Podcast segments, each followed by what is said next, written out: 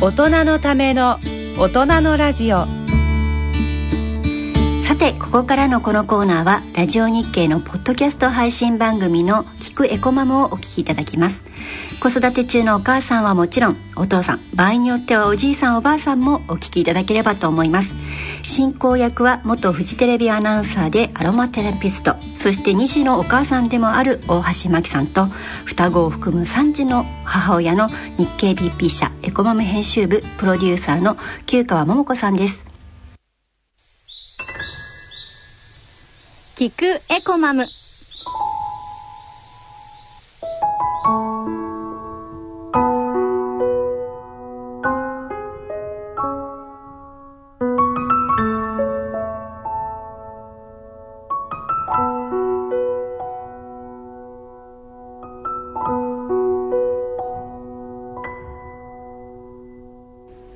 全国の皆さん、そして子育て中のお母さん、こんにちは。聞くエコマム番組ナビゲーターの大橋真紀です。えー、こんにちは。皆さんご機嫌いかがでしょうか。えー、日経 ビーピー 社エコマムプロデューサーの旧川桃子です。はい、この番組のテーマは家族と自然に優しい暮らしということで、子育て奮闘中のママの視点からお伝えしていきたいと思います。さあ、もう春ですね。旧川さん、いよいよ双子ちゃんが小学校入学ということで。はい、えー、我が家には双子と、うん、まあ、もう一人お兄ちゃんとさんにんいるんですけども、はい、ついに下の双子がこの度保育園を卒園し、うんまあ、それは大きな春ですね。小学校に、はい、上がるので、うんうんまあ、私自身も大きな変化というかですね、うん、今まで保育園はやっぱり親が送り迎えしなきゃいけなかったので、うんはいはいはい、その送り迎えがなくなるので、なんか私自身もこう自分の居場所が一つなくなったみたいなちょっと寂しいですかね。寂しい気持ちと、うん、もうあの送り迎えしなくてよくて、子どもたちが元気いっぱい学校に行ってくれる姿とと、うん、もう狭間でちょっと複雑な春だったりします、ね、行ってきますですもんね。大橋さんのところも？うちはですね、来年ですね、うん、来年卒園なので、で卒園式に、まあ、出席して見送る側ですけども、もうランドセル憧れてますね本当ですか。うんね、でも楽しみな春になりそうですけど、はいはい、さてさて、旧川さんがプロデュースしていますリクエストマガジンエコマムなんですが、改めてご説明お願いできますか。はいはい、エコマムというのはですね、えー、家族と自然に優しい暮らしをテーマに、はいえー、生活情報を年よんかいの雑誌と、えー、ウェブサイトで伝えしている、えー、メディアでして、はいえー、こちら雑誌は無料で、ウェブサイトからご登録いただけば無料でご自宅までお届けしますという、えー、リクエストマガジンのスタイルをとっています。えー、そんなエコマムと連動して、私大橋真紀と旧川桃子さんでお送りしていきます。最後までお楽しみください。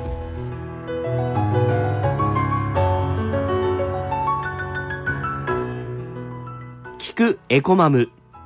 この番組はサラヤの提供でお送りします。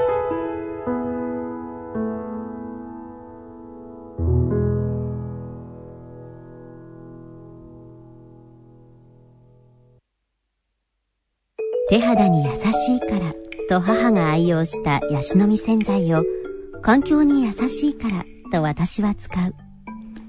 使う理由は違っても、世代を超えて愛されるものにはきっと訳があるはず。いい洗剤を少しだけ。ヤシの実洗剤のサラヤ。エコマム紹介。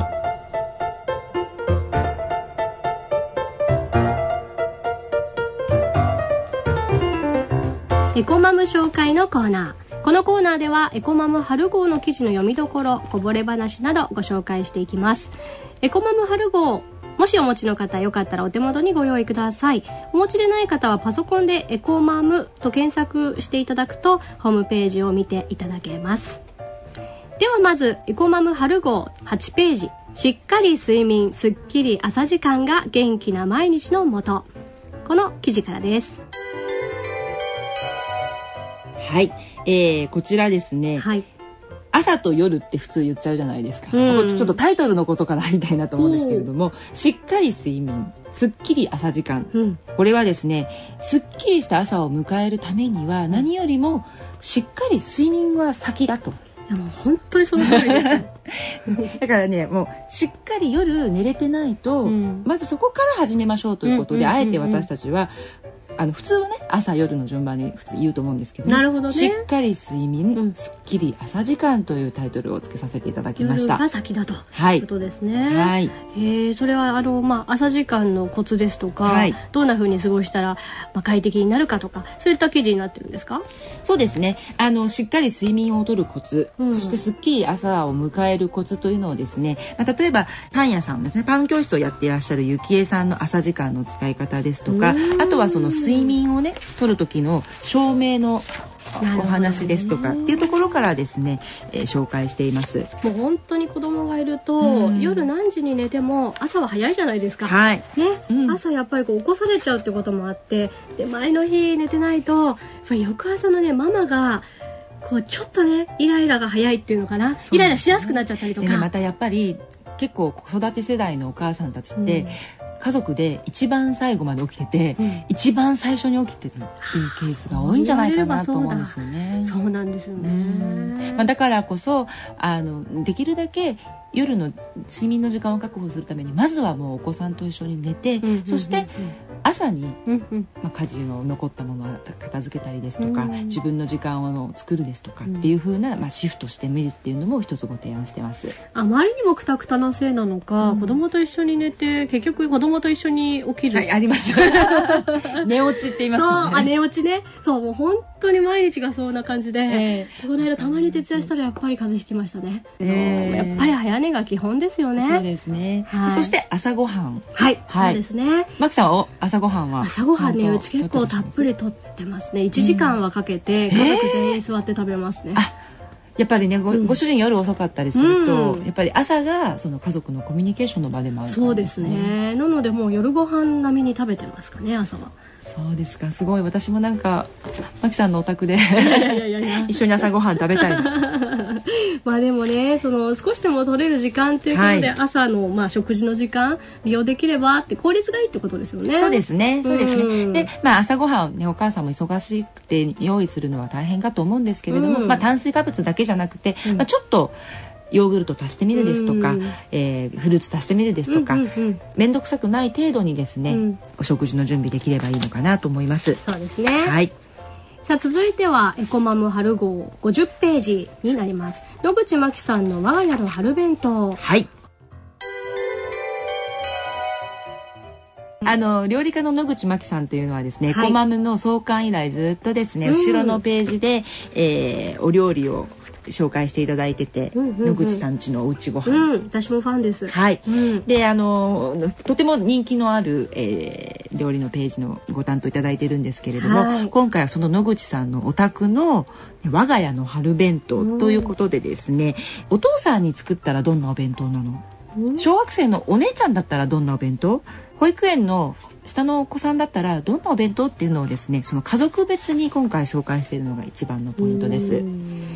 わかりやすいですね。その年齢で取りやすいおかずだったりとか食べやすさだったり。そうですね。でお弁当っていうだけで、うん、その日一日子供がねワクワクしたりっていうこともあると思うので、ね、喜びますよね。はい。そのワクワク感も一緒にお伝えできればいいかなと思ってるんですけれども。旧川さんもよくお弁当って作ります？うちもですね、あの小学校も保育園も基本的には給食だったので、うんうんうん、まあ、特別な時だけなんですけれども、うん、先日もあの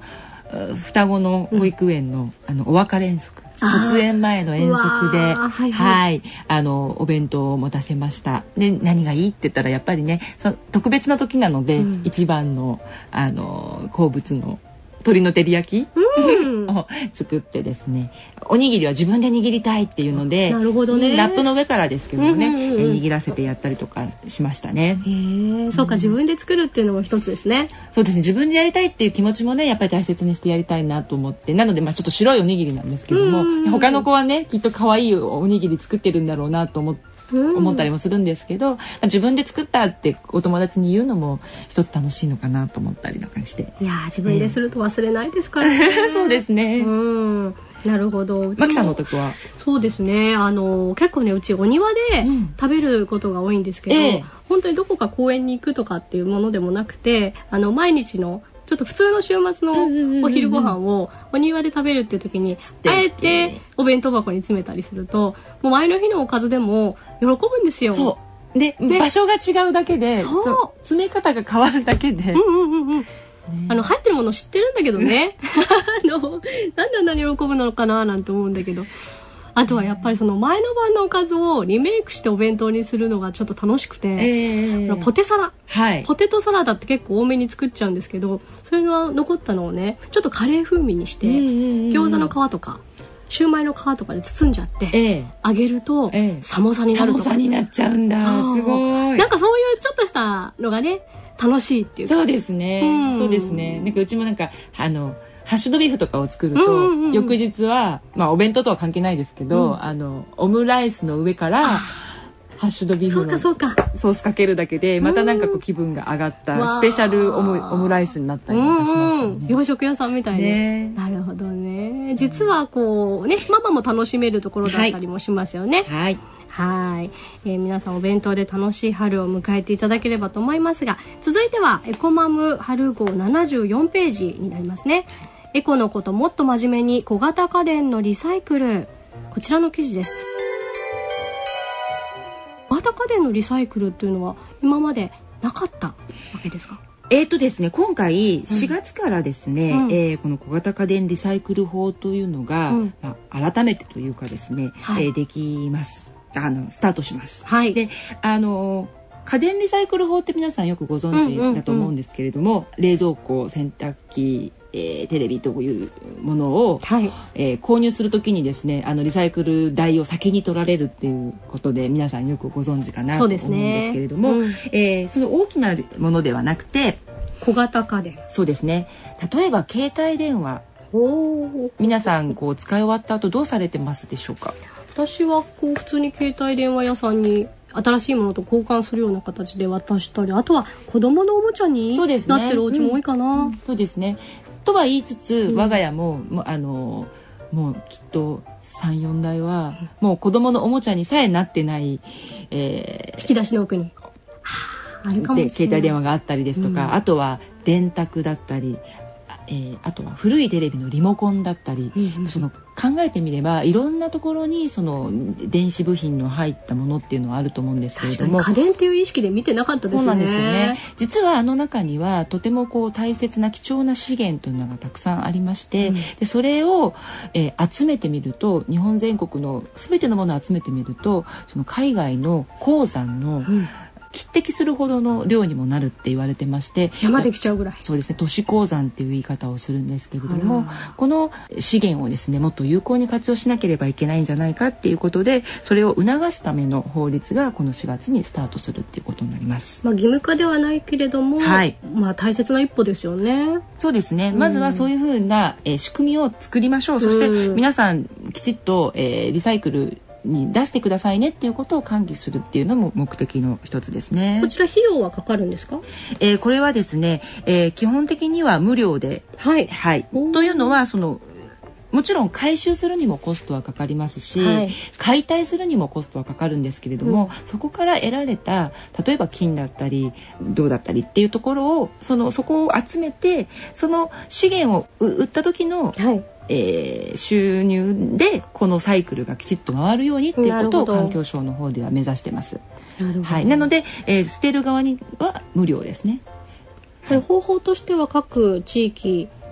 これがですね、えー、実際にこのしがつからやりますって手を挙げている自治体は約さんわり程度と聞いてます。ああ、そうなんですか。うん、やっぱりあの人口が少ないところだと集めるのにすごくコストがかかっちゃったりもするので、やっぱりそこはですねなかなかあの ど, どんどんやっぱりこれは回収すべきだって市民の方々が声を上げることも大事ですし、まあ、自治体任せにするだけじゃなくて、例えば子ども会で集めてみるとか学校に集めてみるとかっていうのをやっていくっていうのも、えー、環境省の方では推進しているので、まあ、そういうのも含めての促進っていうことなんですけれども、要はですね数集めないと金属なんていっこの携帯電話やあのリモコンに入っている量はちょっぴりなの で, です、ね、ちょっぴりだったらもう売ることもできないわけですよね。なので、まあ、ある程度の広さのエリアで、えー、回収して、えー、量を集めてそれで、えー、資源を取り出すっていうことを、えー、目的にしています。うんで、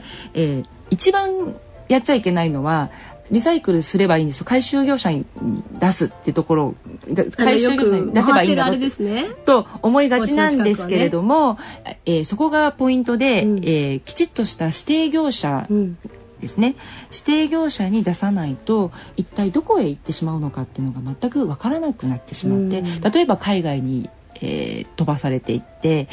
えー、そこでえー、鉛が出てしまって、えー、子どもたちに被害が出たりっていうこともありますし、いろんなその、えー、海外で汚染の原因を作ったりもしますので、えー、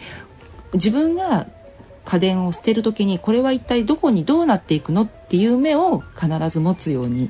していただきたいなと思います。で, す、ね、であのエコマム の,、うん、あのこのななじゅうごページにも紹介してるんですけれども、はい、しがつ以降にですねこの今回の法律の中で、えー、小型家電の、えー、マークができます。これは、はいえー、小型家電再資源化マークということでですね、うん、この アール のマーク四角で、うんうんうん、この アール のマークがついてる、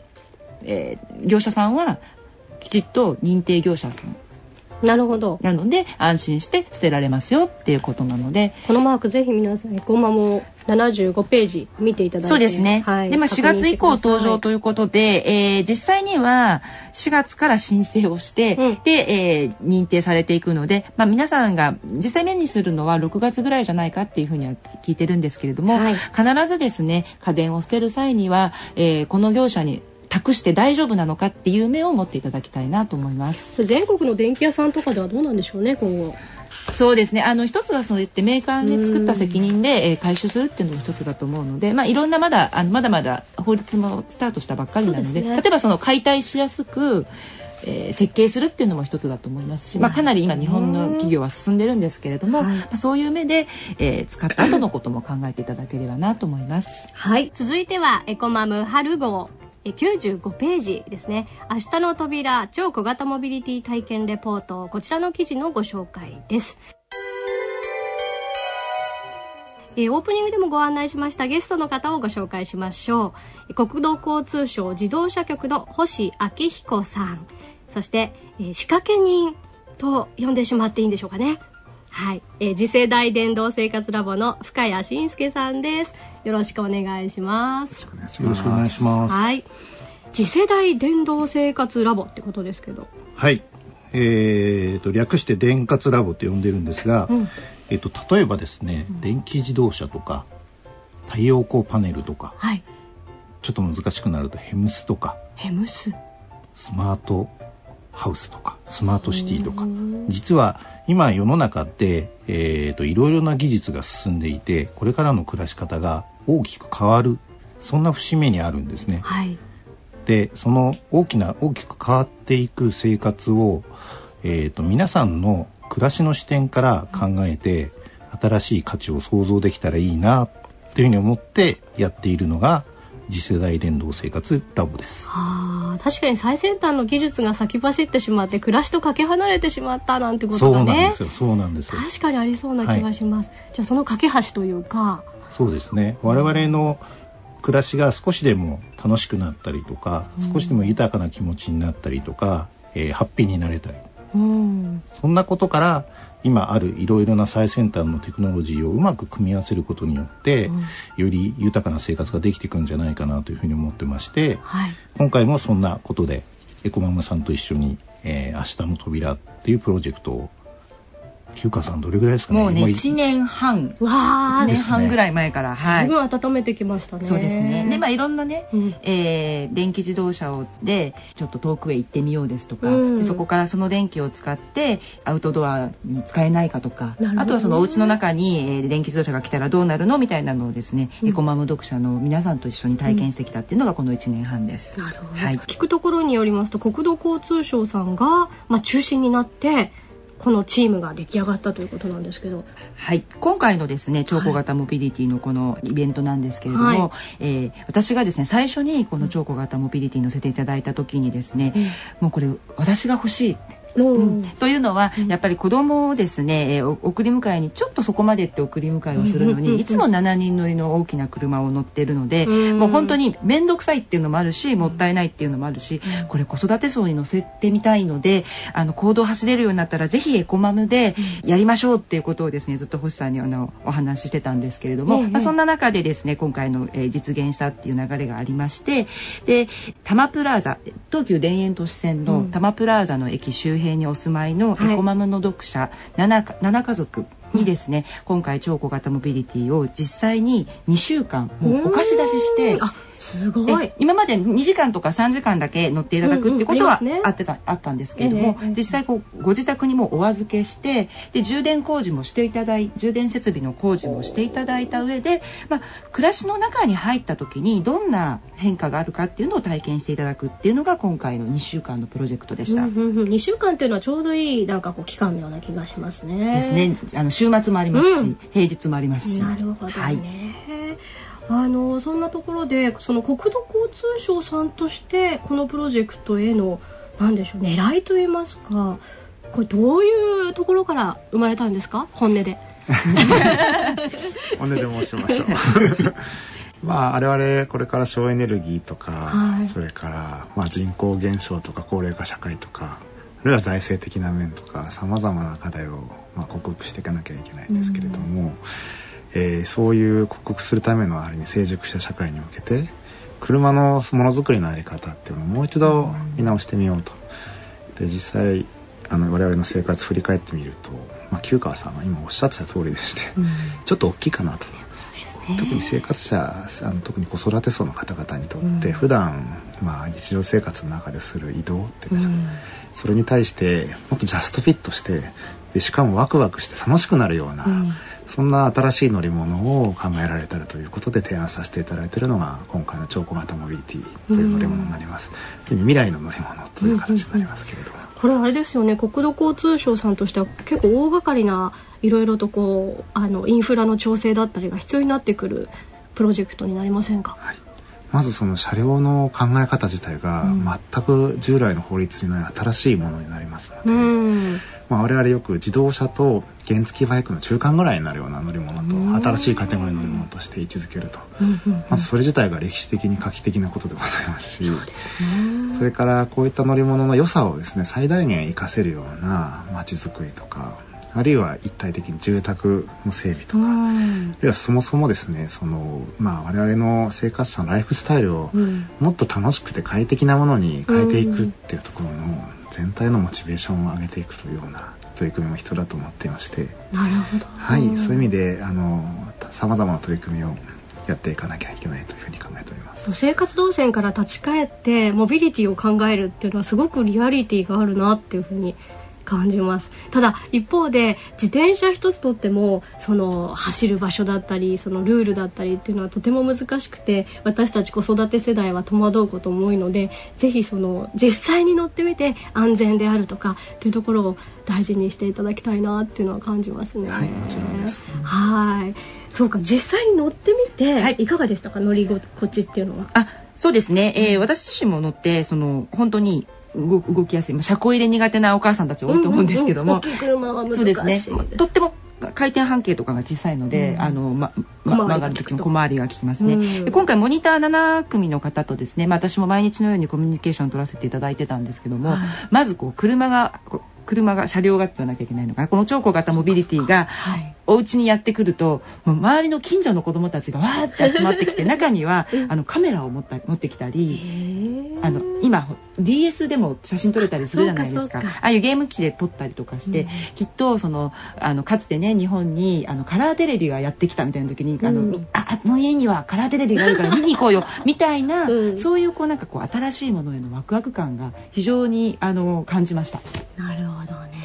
これがあるとこう生活がまたねガラリとこう何かこうワクワクしますね、うん、っていうのを非常に感じましたね。なるほど、深谷さんこれいかがですか？あの今子育て世代の話が出ましたけど、これから高齢社会でもありますし、生活がどんな風に変わるなっていうか、逆にそこにいい方向へよりハッピーなこれからへ変えていこうっていうところも含まれてると思うんですけど、あのモニターなな家族の方からいろんなコメントをいただいていて、我々もあのそのコメントを見てですね、星さんとか清川さんとかと一緒に見て、はい、改めておーって気づきもあったんですけど、うん、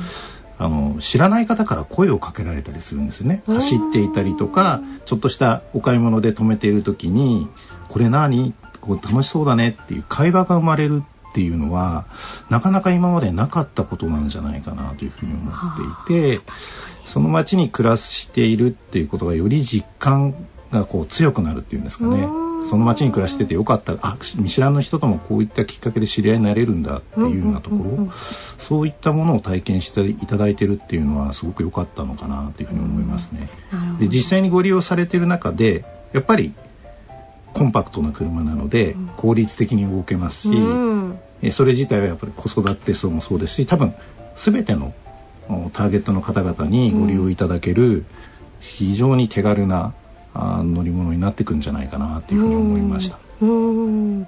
あの送り迎えなんかもね、それこそ毎回は一人ずつだったりして、うん、でもしょっちゅう大きな車を出さなきゃいけないとか、あのエンジン音なんかも含めてちょっと近所に恐縮しちゃうんですよね。うん、そうですね、はい、あの朝早く送り迎えされたりって、うん、あのお母さんよくされてると思うんですけど、はい、この車はこの車両を利用してあのご近所にちょっと悪いなっていう気持ちで朝車を出すっていう感覚がなかったっていうおっしゃってるわけです。あ、はい、そうかそうか、方もいらっしゃいましたね。はい、電動なので、なるほど、はい、音もなく、本当ですね、排気ガスもなく、ね、匂いもなく、はい、静かで。おまけにこの電気をまた別の使い道だったりに展開していける可能性もあるということで、ちょっとこのプロジェクトどんな風に着地するのか大体いつ頃こうなんていうか見えてくるんでしょうね。はい、まずはですね、うん、あのこれまでの法律には全くない、うん、新しいコンセプトの乗り物になりますので、うん、えー、先日ですねこれについて全国各地で積極的なトライアルをいただけるための環境整備を完了しました。えー、我々ですね、えー、全国各地いろんな地域の特徴とか暮らしの新しい発想とかそういったものを生かしながら新しいライフスタイル、新しい地域づくり、コミュニティデザインっていうものをやっていただく、うんうん、そういった取り組みを積極的に支援していきたいと思っています。今回このモニターのプロジェクトは、えー、生活者の声あるいは姿、具体的なこう形をですねそういった全国の方々にお届けして、うん、これを参考材料にさらにもっといいプロジェクトをどんどん作っていただこう、積極的にトライいただこうと、まあ、そういうふうなことを狙いとしてやっているものです。我々これからあのご指摘いただいたような課題取り組んでいかなきゃいけないこともありますので、あの市民の皆さんと一緒にこれからの社会あるいは制度というものを考えていきたいと考えています。はい、ぜひそれぞれの地域性に合った、はい、ね、モビリティ、そしてまちづくりにつながっていけばいいなっていうふうに、うん、もう一主婦としてよろしくお願いしますまずはあれですね、あの皆さんにも乗りたいっていう声を上げてもらうことも結構重要ですよね。はいはい、あのうちの地元の方にも来てください、はい、とにかく楽しい乗り物ですので、うん、まずはぜひ一度体験していただけたらと思います。ですよね、まずお子さんに触れていただいて未来の夢を感じていただきたいと希望します。はい、じゃあその最新情報についてはエコマムであったり、はい、ホームページであったりというところ、そうですね、エコマムの、はい、えー明日の扉というので検索していただくとですねこのページにすぐに飛んできますので、はい、そこでは、えー、超小型モビリティの、まあ、今回のプロジェクト絡みだけではなくてですね、はい、まあ、海外事情だったりも発信していますのでぜひ、えー、チェックしていただければと思います。はい、わかりました。えー、ゲストの星明彦さん、そして深谷信介さん、ありがとうございました。ありがとうございました。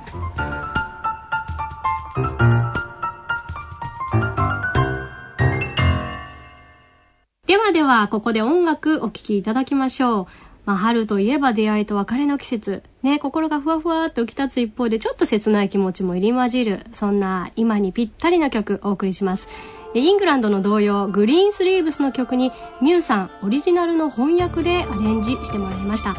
グリーンスリーブス、どうぞお聴きください。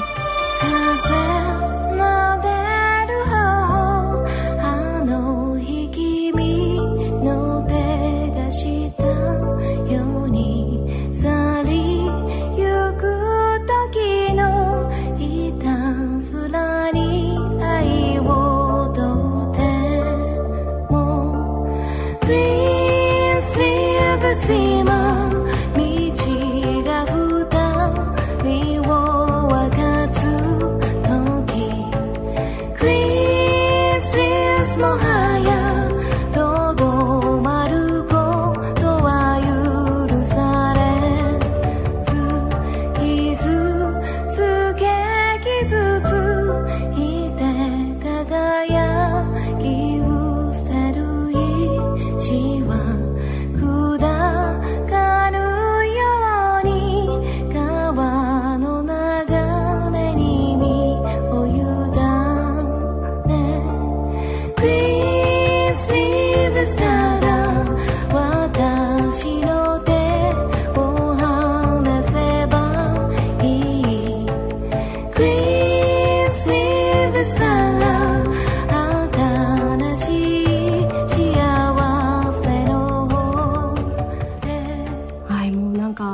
懐かしい曲ですけれども、ね、なんか子どもの頃に、うん、あのリコーダーで吹いたりとか、あと学校の、ねえー、校内放送でそれがこんな風に、えー、ジャズアレンジに素敵になるんだなと思いました、ね、本当に草原に風が吹いているような、ね、うん、優しい感じがありましたけれども、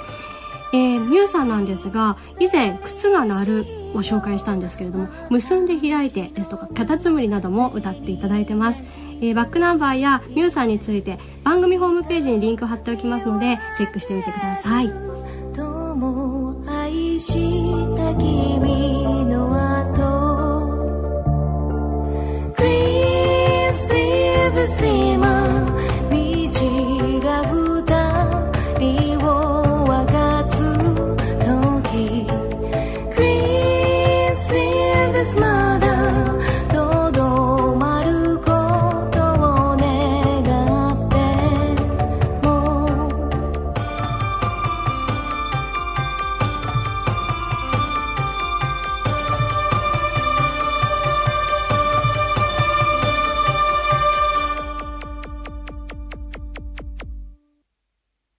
道がエコマム流楽しくおうち仕事コーナー。続いてはエコマム流楽しくおうち仕事のコーナーです。このコーナーでは日々の買い物、食事作り、洗い物、お掃除といったおうち仕事が楽しくなるポイントを紹介していきます。さあ、このコーナー実はスペシャルゲストにお越しいただいてます。えー、サラヤ広報宣伝部の広岡達也さんです。お久しぶりです。お久しぶりです。よろしくお願いいたします。よろしくお願いします。えー、改めましてサラヤさんといえば、まあ、ヤシの実洗剤で有名なんですけれども、はい、いろいろな商品を展開されてますね。はい、そうですね。はい、今回あのご紹介させていただく商品も、はいはい、新しい商品として、はいはい、台所用洗剤が新登場。はい、これハッピーエレファントシリーズですね。そうですね。はい。あの前回、えー、ランドリー用と食器えー、洗浄機用、食洗機用と、はい、いうことで、私もすごく重宝して愛用してたんですけれども、ありがとうございます。これ嬉しいです。あの手で洗う人ってまだまだ多いので、そうですね、手荒れするのはやっぱり一番このお皿洗う時なんですよね。はい、えこちらあの発売までの経緯っていうのを教えてください。そうですね、あのハッピーエレファントシリーズというのは、はい、サラヤの中でもグローバルブランド、うん、世界で売っていくためのブランドとして開発しているシリーズです。はいはい、ヤシの実洗剤は日本の国内専用の台所洗剤になるんですが、はい、まあ、世界で売っていくためのものとして新しくハッピーエレファントシリーズが開発されました。デザインがすごく可愛いですもんね。はい、ですね、まあ、表のラベルにはですね、うん、日本語が入っていない。あ、確かに、はい、そうそう、どこかこう外国の感じが、うん、雰囲気がありますよね。そうですね。うん、その商品の特徴としてはあのやはり天然酵母ですか。そうですね、やはりヤシの実洗剤と違うところはどこかって聞かれますと、うん、植物性の洗浄成分っていうところは同じなんですが、はい、そこにプラス発酵から作る洗浄成分であるソフロリピッドというものが入ります。はい、あとは、えー、香りがつきます。うん、はい、ラベンダーとグレープフルーツ、はい、これが実際に嗅がせていただいたら、はい、本当に精油の香りですよね。そうですね、やはり合成香料を使わずにというところが、まあ、サラヤのこだわりなところがあるので、うん、やはり入れるんであれば天然の精油でも入れようと。これは安心ですね。もしかするとあお皿を洗いながら手のケアができちゃうかもしれない。そうです、ね、そうなっていいんですけどね。ラベンダーは割とこうね、細胞の新しくするのを促すので、はい、ちょっと安心だなっていう感じもしますけどね。はい、私たちが合成香料を使わないのはやはりあの食材や食器にできるだけ残光させない、うん、匂いを残さないっていうことも一つあったんですね。はい、安全っていうもちろん面もありますが、うん、あまり他の匂いを残さない方が、まあ、やっぱり調理をするためにはいいだろうと。いや本当にあの輸入物の洗剤ってあの素敵なんだけれども、パッケージはねもう香料がきつすぎてちょっと使えないっていうのは、ね、正直あのランドリー用もあるしお皿用も特に気になってたんで、うん、はい、すごく嬉しいです。私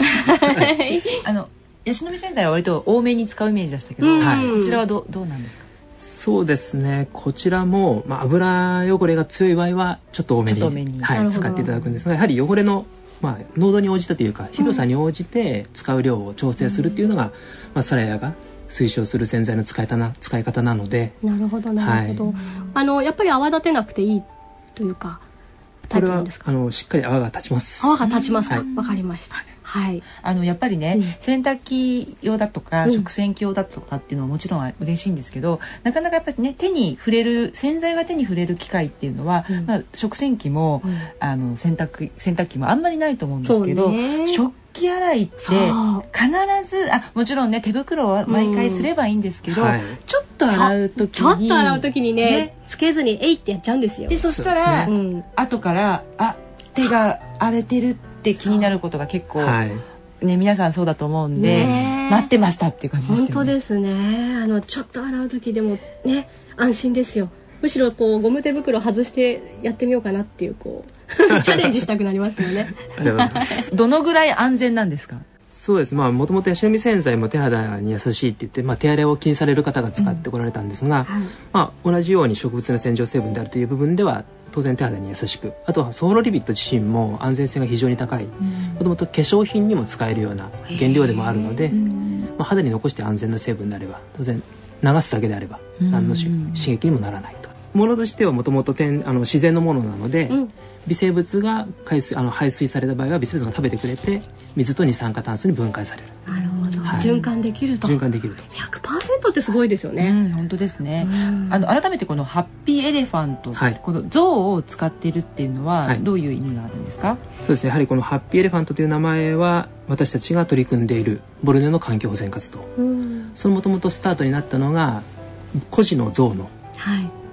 あの悲劇があったっていうところからスタートしていたので、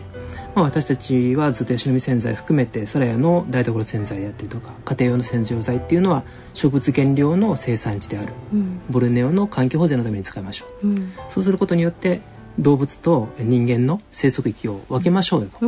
いう活動をやっていたんですが、うんまあ、このシリーズとしてはやはり一番最初の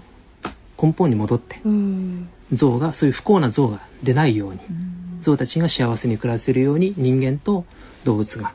ちゃんと共存できる世界を目指そうと、そういう名前がもともと込められてハッピーエレファントと。そしてこのハッピーエレファントシリーズは売上の いちパーセント がボルネオの環境保全に充てられると、はい、いうことなんですね。象のレスキューセンターっていうのを今建設していて、そちらの建設資金にもあります。なるほど、はい、もう具体的にこう見えてるっていうのがやっぱり嬉しいですよね。ね、本当ですね、うんまあ、そういったその自身への切り込みももちろんあの勇気を持ってやってきていらっしゃるんですけれども、社会的な活動をたくさんされています、えー、前回スタジオにお越しいただいた時はひゃくまんにんの手洗いキャンペーン、はい、ご紹介くださいましたが、その後いかがでしょうか、進捗など。そうですね、アフリカウガンダでずっとひゃくまんにんの手洗いキャンペーンは進んでるんですが、うん、現地にサラヤイーストアフリカという会社を作り、うんはい、そちらで今は現地の人たちが購入できるように現地生産のアルコール消毒剤を作ろうと、はい、現地で作ることによって、まあ、工場を作りますんで、うん、現地の人たちの雇用もできるしと、うん、で現地で作ることによって価格を抑えられればできるだけ多くの人に使ってもらえるようになるだろうと、より衛生的にもなるし、はい、健康につながるだろうと、はい、今その動きが進んでいまして、はいまあ、工場の建設っていう部分にもあるんですが、それ以外にはやはり政府と一緒にやってきていたので、政府の活動の中では手洗いアンバサダーって言われる各村々に行って手洗いの大切さを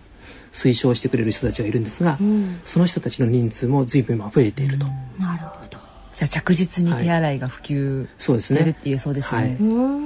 うん素晴らしいです、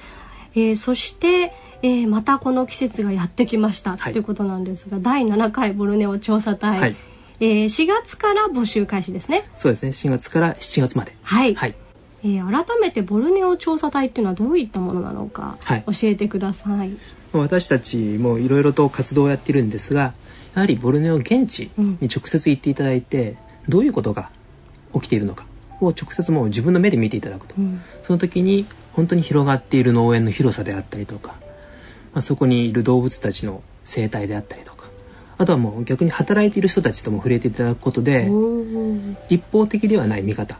当然動物を守るという側の人たちにも触れていただけますし、農園で働く人たち、この両方の人たちと接触することによってどうしていくことがこれから先に役に立つんだろう、どうするべきなんだろうということを自分で考えていただくと、うん、そのための機会が与えられればということでやっているのがボルネオ調査隊と。毎日使っている洗剤に関わる方に会えるっていうのは貴重な体験ですよね。そうですね、やはり行かれると何が正しいのかが分からなくなるって言われる方が多いです。はい、でもその悩むことは一歩ですもんね、うん、また今回もたくさんのそうですね、応募があるんでしょうか、はい、たくさん応募していただければと思います、ね、私もしっかり読みますんで。これなんかこうあれですかね、当選するコツというかここだけここだけで分かる、ね、ボルネオ調査隊に選ばれるポイントポイント、ポイント、うん、いや応募動機しっかり書いていただくっていうのは当然あるんですが応募動機、はい、はい、あの単純に像みたいですとかオランウータンみたいですだけだとなかなか選びにくいんですが、はい、なぜ見に行きたいんだっていうことをちゃんと書いていただける、その時に書いた方の熱意とか、うん、まあ、姿勢的なものがやはり文章には出てくると思うので、うん、私は全員あの読ませていただくので、その中からこの方に言っていただこうという方を選ばせていただくので、まあ、ポイントらしいポイントがないんですねボルネオ調査隊は何日間の行く、行かれるんですか、えー、ほぼいっしゅうかん行くのは行くのはくがつなんですよ。ああ、そうか。はい、じゃあ小学生は厳しいかな。子供さんがねなかなか行けなくて、ね、毎年どういう方がいらっしゃるんですか。主婦の方がやはり多いですね。あと環境を学んでいる学生さんの応募も多いです。なるほどですね。はい、そうかそうか、それも心強いですけど、ね、なかなかね個人でボルネオに行くってできないですからね。はい、そうですね。うん、まあ、私たちの場合はやはりあのバックヤードまで。入れていただけるっていう部分があるので、うんうんうん、普通のツアーではやはり入れないところに入れる。ちなみに例年どれぐらいの応募があり、その中からそうですね、応募はだいたいにせんつうよんめいペアになるので、えー、行っていただくのははちめいになるんですが、はい、当選はよんめいとものすごい熱意を持って書いてくださいってことですね、はい、えー、ではちょっとおさらいしますと、はい、えー、しがつからしちがついっぱいまで、えー、応募期間ということで、はい、えー、応募の詳しい情報については、はい、サラヤさんのホームページでよろしいですか。そうですね、私どものヤシの実洗剤のホームページから入っていただくと、はい、応募フォームがありますので、はい、そちらに必要事項を書いていただく、そして、はい、一番大切なのは応募動機です、はいはい、熱意と熱意わかりましたはい、広岡さんありがとうございました、はい、ありがとうございます。以上エコマム流楽しくおうち仕事のコーナーでした。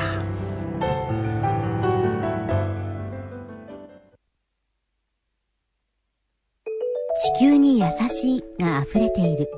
人に優しいが溢れている。本当に優しい洗剤であるために、ヤシの実洗剤は今、ボルネオで森と生き物を守る活動をしています。いい洗剤を少しだけ。ヤシの実洗剤のサラヤ。聞くエコマム。さあ、早いもので、お別れの時間がやってきてしまいましたが、いやー今回も盛りだくさんでしたね。私はもうやっぱり一押しはモビリティですね超小型モビリティのある暮らしにしゅうかん体験ぜひ今度はしたいです、ね、やってみたいですよ ね, ねこれはちょっとねママとしての旧川さん肝入りのプロジェクトです ね, そうですね、まあ、これからあの全国で、うん、今度はですね今回はあの国交省の旗振りで や,、うん、やったわけですけれども、今度はですね各自治体で、えー、自分こうちの自治体でやりたいって手を挙げてもらう形にどんどんなっていくので、ね、これからどんどん広がっていくんじゃないかなと思います。小さい規模の方がより実践しやすいですからね。そうかもしれないですね、うん、はいはい、えー、さてさてきゅうかさん、はい、最後にエコマムからお知らせがあるってことで、はい、今お話ししてたあのその超小型モビリティなんですけれども、はい、えー、明日の扉という、えー、プロジェクトの名前でですね、はい、えー、エコマムの、えー、トップページにも貼ってあるんですけれども、そちらから特設のサイトを、えー、ご用意しておりますので、はい、えー、最新情報そちらでも見ていただければなと思います、はい、えー、それから、えー、エコマムの読者募集なんですけれども、はいはい、はい、えー、エコマムはですね、えー、ご登録いただいた方に無料でお送りしている雑誌なので、はい、えー、まだもしご登録いただいてない方ですとか、うん、あとはですね、えー、これお友達にも勧めたいわっていう方はですね、うん、えー、ぜひ、えー、ご登録いただければと思います、はい、えー、通常はですね次の号から、うんうん、今ご登録いただいても次の夏まで待たなきゃいけないんですけれども、えー、今ならですね、えー、先着にひゃくめいの方にですね、えー、この号からお届けすることできますので、今すぐ読みたいという方はですね今すぐお申し込みいただければなと思います。じゃあモビリティのプロジェクト含め春号が、はい、今からでも読めますと、はい、ことですね、はい、分かりました。にひゃくめい様限定先着ということで、はい、あっという間ですねこれね。そうですね、ぜひお急ぎくださいはい、はい、えー、さあお別れの時間になってしまいました、えー、番組では皆様からのご意見ご感想、そして、えー、質問などお待ちしています。エコマムのホームページ検索していただいて編集部へのお便りこちらクリックしてください、えー、これいついつ読んでるんですよね。全て名答してます。はい。なので、えー、いろんな方をぜひ送ってください。もう本当にね、はい、何でも実現してしまう旧川さんがいらっしゃるんです。いやいやいや、そんなことないです。あの皆さんと一緒にね、はい、あの読者の読者の皆さん、まあ、聞いていただいている皆さんと一緒に作るのがあのエコマムのあり方ですので、はい、ぜひいろんなご意見いただければと思います。はい。